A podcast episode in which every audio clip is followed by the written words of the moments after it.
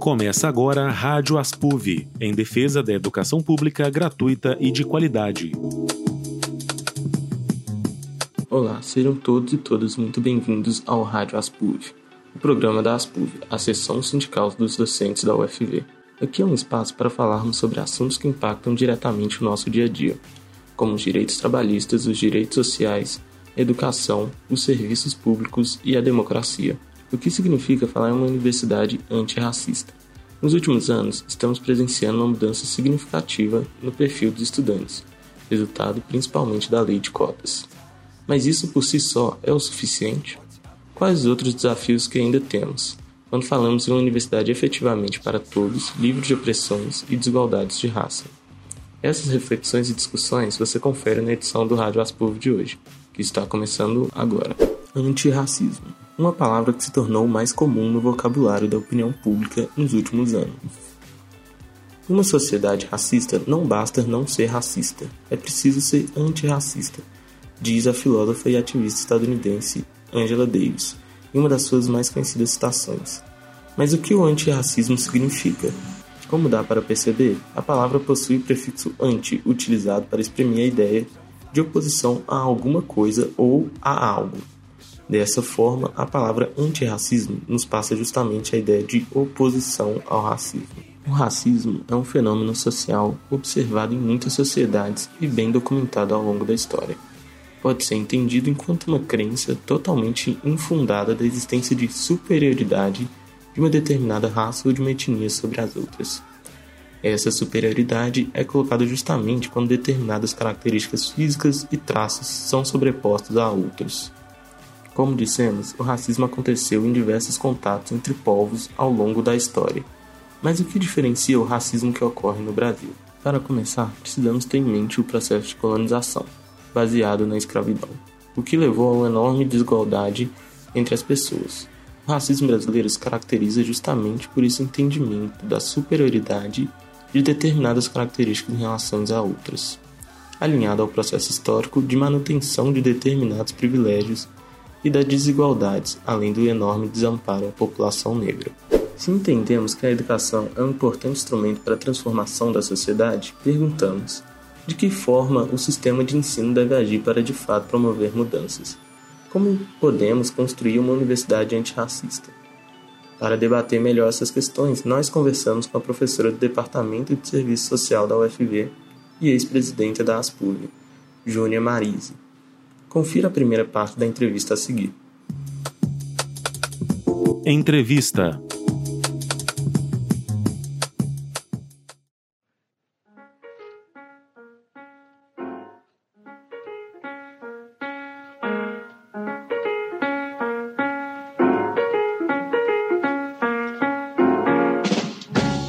Boa tarde, professora Júnior. Como vai? Primeiramente, gostaria de agradecer a sua presença aqui no Rádio As de hoje, a sua disponibilidade para poder estar concedendo essa entrevista. Olá, eu sou a professora Júnia Maris do Departamento de Serviço Social e estou com vocês hoje nessa conversa. Então vamos para a primeira pergunta. O que, que na prática significa uma universidade antirracista e quais ações que ela deve tomar para se chegar até lá? De qual forma que você entende essa nova mudança na lei de cotas e quais poderão ser os seus benefícios? Uma universidade antirracista deve ser aquela que, antes de tudo, vai reconhecer e combater ativamente o racismo em todas as suas formas. Na verdade, tanto em políticas e práticas institucionais, que significa exatamente criar um melhor ambiente de inclusão, onde todos, independente de sua origem racial, eles sejam valorizados, respeitados e tenham oportunidades né, para todos.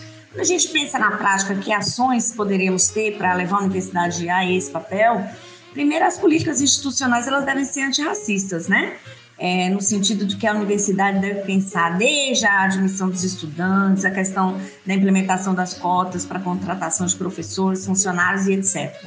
Os nossos cursos, os nossos currículos, os nossos conteúdos, eles devem estar preparados e devem ter incluídos as perspectivas éticas e raciais também, né, para que todos os estudantes tenham aí acesso para essas culturas, principalmente falando do racismo que é praticado no Brasil e que apaga a cultura afro-brasileira. A gente deve pensar também na questão da representação nos espaços de liderança, né? E aí a gente fala que uma das formas de combater o racismo institucional é exatamente dando visibilidade e proporcionando à comunidade negra espaços de poder dentro da, da gestão de uma universidade e também criar, né, tanto priorizar suas pesquisas, os seus projetos, pensando que essa realidade no Brasil ela precisa ser modificada. E aí é evidente que a parceria com a comunidade seria fundamental, é de fundamental importância para poder fazer essa leitura de realidade mais próxima e justamente compreender como é que o racismo se processa nela. Enfim, todas as ações contra a discriminação e principalmente uma política que envolva o combate sistêmico ao racismo, desde que ele seja é, identificado, criar canais adequados para que as suas denúncias sejam levadas a cabo e principalmente para que elas tenham as devidas punições, né? E aí a gente entende que o compromisso de toda a universidade, né, estudantes, professores, funcionários, com essas práticas é que vai levar a uma universidade antirracista. Indo para a segunda pergunta, de que formas as políticas de assistência estudantil podem se adaptar para atender melhor as necessidades dos estudantes negros e promover uma maior equidade na universidade? Com relação à assistência estudantil, de que forma que ela pode melhorar realmente essa questão do combate ao racismo, elas devem ser adaptadas para atender a realidade dos estudantes negros. Na verdade, não basta ter só o acesso à universidade pelos estudantes negros, é preciso que essa assistência estudantil ela forneça bolsas e todos os auxílios financeiros necessários para que os estudantes negros, levando em vista evidentemente suas particularidades econômicas e tal, eles possam estar participando ativamente da vida estudantil. Então isso pode reduzir as disparidades financeiras, né, e proporcionar aí um maior acesso e permanência na universidade. Os programas de mentorias, né, de tutorias que conectem com conectem aí professores negros aos estudantes, as ações afirmativas na própria admissão, que a gente sabe que ainda há universidades que estão engateando nessa questão da inclusão da lei de cotas e tal, a questão da acessibilidade, do treinamento para a sensibilidade cultural, promover aí grupos, espaços, promover realmente incentivar a cultura afro-brasileira para que os estudantes tenham acesso a ela, para que os estudantes tenham identidade os currículos, né? Devemos pensar nos nossos currículos, principalmente trazendo para nós aí a perspectiva dos estudantes negros e, evidentemente, as ações contra o racismo institucional, contra todo e qualquer tipo, né, de, de discriminação racial, devem ser aí cuidadas com muita atenção. E a gente ainda destaca a importância, né, da parceria da, da comunidade com os movimentos, é, trazer essa possibilidade da assistência estudantil, reconhecer a essência dos estudantes negros e dar os seus espaços para manifestação de sua cultura, para manifestação das suas demandas, um canal aberto, né? E aí a gente pensa no diálogo, que é fundamental para que isso aconteça. Indo para a terceira pergunta, quais ações e de qual forma a universidade e outras instituições associadas a ela, como Andes e Andifes, podem se mobilizar para que tenhamos mais docentes negros na universidade e quais medidas um docente pode tomar para que espaços como a sala de aula e outros lugares de relação docente-discente se tornem mais inclusivos. A luta para a existência é, de mais professores negros dentro das universidades ela é contínua e ela deve ser contínua por todas as nossas representações, o ANS, as ANDIVs, inclusive as CUV, né? Para que a gente tenha mais estudantes negros. E que medidas são essas que a gente precisa tomar? é preciso a gente ter é, em vista que quando não se está aplicando a lei, está se cometendo um crime, porque você está tirando a oportunidade da garantia do direito dos docentes negros, que por lei já existe, de acessarem a universidade. Então a gente precisa realmente mobilizar e ter uma outra leitura sobre isso, tanto na parte sindical quanto de nós dentro da própria universidade, entendendo que ao não assumir os concursos com as cotas para os docentes negros, nós estamos cometendo um crime passível de punição. Só assim nós vamos ter a implementação da lei da sua devida forma, porque até agora várias universidades ainda não têm, a exemplo de Viçosa, os concursos formatados, os concursos para as vagas para negros destinadas. Por quê? Porque falta uma estruturação, mas falta vontade política. Então, assim, Eu penso que, assim como o combate ao racismo hoje está tratado na forma de crime, a questão da implementação da lei de cotas ela deve ser tratada como crime também. E aí sim eu vejo que a gente vai avançar. Dentro dos espaços de aula, essa relação né, de docentes, discentes, que medidas que a gente pode tomar para tornar esses espaços lugares mais inclusivos?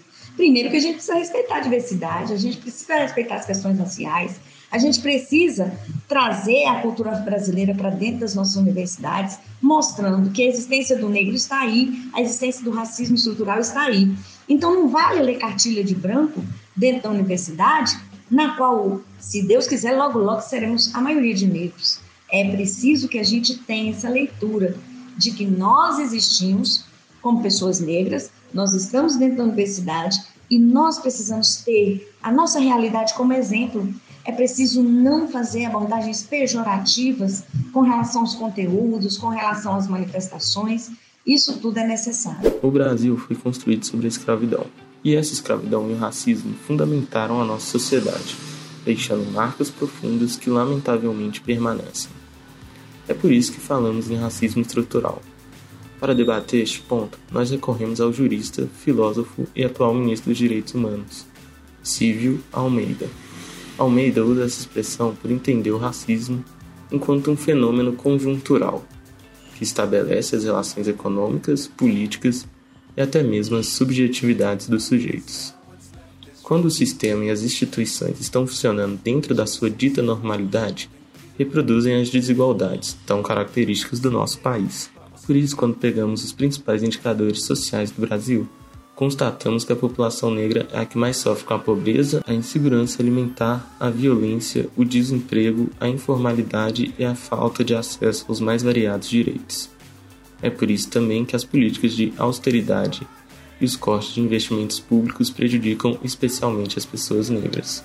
Por mais que sejam consideradas a vanguarda do pensamento crítico, as universidades não escapam desse cenário acabam por reproduzir as contradições e as características sociais do Brasil, como nós bem destacamos na primeira parte da entrevista com a professora Júnia Marise. Historicamente, o acesso da população negra ao ensino superior foi negado com índices muito baixos de alunos e professores pretos e pardos.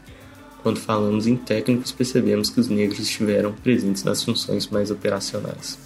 Essa realidade começou a mudar de uns anos para cá sobretudo a partir do estabelecimento da reserva de vagas nas universidades e institutos federais, mais conhecida como Lei de Cotas. Bom destacar que isso é fruto de uma longa luta do movimento negro.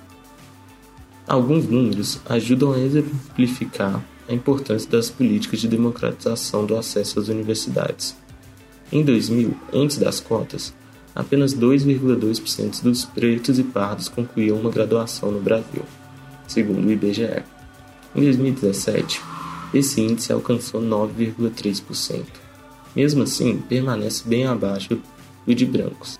O perfil socioeconômico e cultural dos estudantes de graduação, realizado pela Andifes, também trouxe um dado necessário para essa análise. O percentual de alunos negros mais do que triplicou entre 2003 e 2019, chegando a 51,2%.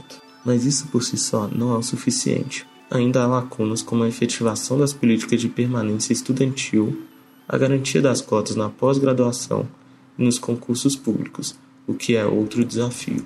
Veja só, o número de professores universitários que se declaram pretos e pardos também cresceu. Segundo o Censo da Educação Superior, saiu de 11,5% do corpo docente em 2010 para 24,1% em 2021. Mesmo assim, um percentual muito baixo, já que os negros são 56% da população brasileira. Recentemente, a Aspuv apoiou a realização de dois espaços de diálogo sobre o racismo institucional na UFV, um voltado aos professores, o outro aos servidores técnicos e um terceiro está programado para os estudantes. Outra atividade importante foi a Semana da Consciência Negra de Viçosa.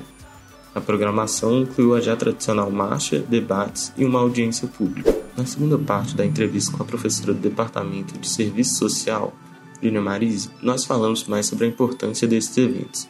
Confira a seguir. Entrevista Recentemente houve um espaço de diálogo sobre racismo institucional na ASPUV, Gostaria de saber de você quais tipos de ações um sindicato como a ASPUV pode realizar para além dessa para se combater o racismo na universidade e promover uma universidade antirracista. Bem, é, dentro do debate que a gente tem feito sobre racismo institucional na UFB, nós já trabalhamos aí com o público dos docentes, trabalhamos aí com o público dos servidores técnicos administrativos e vamos trabalhar com os estudantes. Dentro dessa perspectiva, né, a gente identifica que o racismo institucional ele se manifesta nas suas diversas formas e que muitas vezes é colocado no campo simplesmente de assédio, principalmente aí por parte dos servidores, né? Muitas coisas que acontecem é racismo sim, mas não são identificados. E aí que ações a gente pode ter? Primeiramente, nós precisamos de ter dentro dos nossos sindicatos um jurídico preparado para a compreensão do tema em profundidade para saber qual é a abordagem que se deve dar a esse tipo de denúncia. O sindicato deve servir de ponte, por exemplo, para que os seus docentes ou para os seus servidores técnicos administrativos possam realizar as suas denúncias e terem o devido retorno e prioridade. A gente está falando de crime, a gente está falando de quando acontece um crime e a gente está negando direitos, né? A gente tem que ter prioridade. Então, eu penso que uma das ações que a gente possa ter a partir do sindicato é essa: ser um jurídico preparado, ser um jurídico atuante, ser um jurídico realmente potente para tratar as questões de luta antirracista, nós não vamos avançar. Por outro lado, existem outras ações, como sempre que o sindicato possa fazer, trazer a manifestação da cultura brasileira, a sua, é, em todas as suas formas, para dentro do sindicato, para as ações do sindicato, priorizar. Ah, mas priorizar por quê? simples. Nós somos uma população de 56% negra e somos nós que sofremos com racismo estrutural até hoje. Logo, isso deve ser prioridade, sim. Trazer essas manifestações, valorizar nossa cultura, criar espaços de debate, trazer à tona aí a realidade da comunidade negra no Brasil, inclusive dentro da própria universidade. Então, eu acho que é por aí. A gente precisa realmente avançar nos dois sentidos ter um jurídico competente, um jurídico forte, um jurídico atuante para atender com segurança, né? Até porque as denúncias de racismo elas são muito difíceis de serem feitas e uma vez feita e sem um devido retorno, ela é totalmente desanimadora para essa pessoa e para outras que também tentaram fazer a mesma coisa. E por outro lado, ter todas as conjuntos de ações que possam aí minimizar essa questão do racismo até o seu combate total. Recentemente, houve o Dia da Consciência Negra, Aqui em Viçosa tivemos vários espaços para discussão de questões relacionadas a esse tópico. Você poderia fazer um balanço de como foram as atividades? A Semana da Consciência Negra de Viçosa 2023 foi uma semana bastante proveitosa, é, onde nós tivemos aí um conjunto de atividades do ponto de vista acadêmico-científico, do ponto de vista é, cultural e artístico e principalmente do ponto de vista político-ideológico. Nós tivemos várias é, atividades, incluindo aí uma grande mesa redonda que aconteceu na sua abertura, com a presença do professor Ilse da professora Daniela, que trouxeram aí para nós grandes reflexões sobre a realidade da população negra, do racismo ainda existente e principalmente o quanto que tudo isso afeta a nossa saúde mental. Foi um espaço muito rico, cheio de pessoas participando, um auditório lotado, inclusive que trouxe pessoas da comunidade. As outras atividades, a marcha aconteceu, evidentemente que a gente sempre espera um engajamento maior, né? E que esse engajamento maior, evidentemente, ele passa pela participação, pela mobilização social, e é algo que desde a pandemia, desde o governo fascista, a gente tem é, retroagido no sentido da nossa mobilização. Então, os movimentos sociais eles estão um pouco arrefecidos, estão um pouco ainda fechados por esses dois motivos. Primeiro, o governo fascista e depois a pandemia. Então, nós tivemos aí uma participação é, razoável dentro do possível, mas a gente teve grande qualidade aí dessa participação. Nas atividades artísticas também, tanto a jornada de capoeira quanto o samba da comunidade, o samba da consciência negra foram realizados, foram atividades bastante produtivas, embora destacamos aqui a ausência da, do apoio, principalmente financeiro, a, a essas atividades. E aí a gente destaca, né, que quando o assunto é para preto, os recursos são sempre os menores, a atenção é sempre a menor. Infelizmente, a nossa Secretaria Municipal de Cultura tem feito esse, é, esse desfaltério conosco. Mas aí também tivemos né, um momento muito rico na audiência pública que foi realizada no dia, na segunda-feira, no dia da consciência negra mesmo, onde nós tivemos um grande avanço. Nós discutimos a questão das cotas, mas para além das cotas, nós discutimos todas as questões que permeiam a realidade da população negra de Viçosa, como as questões de infraestrutura que ainda faltam para muitas comunidades, como a questão da cultura e lazer para a população negra que ainda não temos a contento, o apoio, a sua existência. Enfim, nós inclusive fizemos solicitações aí de caráter estrutural. Nós pensamos aí na situação de ter incluído no orçamento do ano que vem recursos mesmo para a realização da Semana da Consciência Negra contento que, embora seja feita a muitas mãos, é muito sacrifício a gente sair de porta em porta mendigando para poder realizar algo que é um dever de qualquer sociedade que se diga antirracista. Então, assim, o balanço é extremamente positivo e a gente espera definitivamente que tenhamos mais apoio do poder público, que, aliás, não é favor, é direito.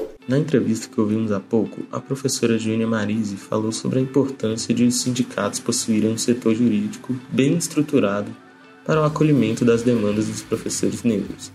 Nós lembramos que a assessoria jurídica da ASPUB está preparada para atuar em casos do tipo: você, sindicalizado negro, você, sindicalizada negra, não existe em nos procurar. Especificamente sobre a questão das cotas nos concursos públicos, nós te convidamos a assistir a um debate que a ASPUB promoveu sobre o assunto. Nele, o professor da Universidade Federal de Goiás, Luiz Mello, apresentou um amplo levantamento que ele realizou nas 68 universidades federais brasileiras. Entre 2018, quando a Lei nº 12.990, que estabelece as cotas nos concursos, entrou em vigor, até 2022, apenas 5,3% das vagas docentes foram preenchidas pela reserva para negros. O debate na íntegra você vê no nosso canal no YouTube. Acesse youtube.com barra Aspuv e confira. E assim encerramos mais esta edição do Rádio Aspuv. Agradecemos a todas e a todos que nos acompanharam hoje. Se você tiver perdido algum trecho ou quiser escutar novamente, o programa está disponível na sua plataforma de áudio preferida. Você também encontra esta edição no nosso site aspuv.org.br. O Rádio Aspuv de hoje acaba agora, mas continuamos diariamente trazendo assuntos relacionados à luta dos trabalhadores nas nossas redes sociais. Nos sigam também por lá, instagram.com.br, facebook.com.br. Foi muito bom ter a sua companhia, até a próxima. O Rádio Aspuv é uma produção da Aspuv, a seção sindical dos docentes da UFV. Narração e edição de Caio Freitas, entrevista de Caio de Oliveira, roteiro de Fernanda Ponzio e Caio de Oliveira, e diretor responsável César Luiz Mari.